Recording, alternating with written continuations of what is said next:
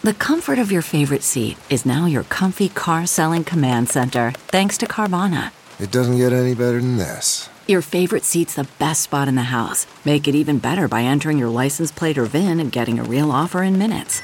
There really is no place like home. And speaking of home, Carvana will pick up your car from yours after you finalize your offer. Visit Carvana.com or download the app and sell your car from your comfy place.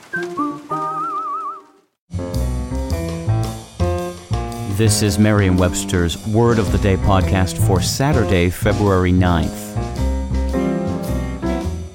Brought to you by the new Merriam-Webster's Advanced Learners English Dictionary, designed for students and teachers of English as a second language. Learn more at learnersdictionary.com. The word of the day for February 9th is froufrou, spelled F-R-O-U, F-R-O-U. Froufrou is a noun that means a rustling, especially of a woman's skirts. It can also mean showy or frilly ornamentation. Here's the word used in a sentence. Styled in the manner of a Victorian mansion, the bed and breakfast featured so much froufrou that Darlene and Brian dared not touch a thing. 19th century Europe featured a lot of sophisticated fashions, especially in Paris, a city considered by many to be the fashion capital of the world.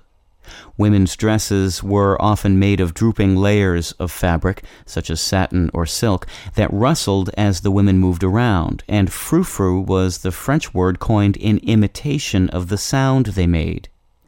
The word made its first appearance in English in 1870 as a noun meaning rustling. It later came to mean ostentatious decoration, and its usage expanded beyond the world of fashion to other crafts, such as architecture and interior design.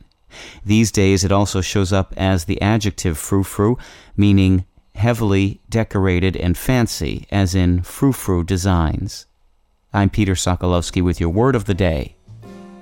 Visit the all-new learnersdictionary.com, the ultimate online home for teachers and learners of English. A free online dictionary, audio pronunciations, custom study lists, and interactive exercises are available now at learnersdictionary.com.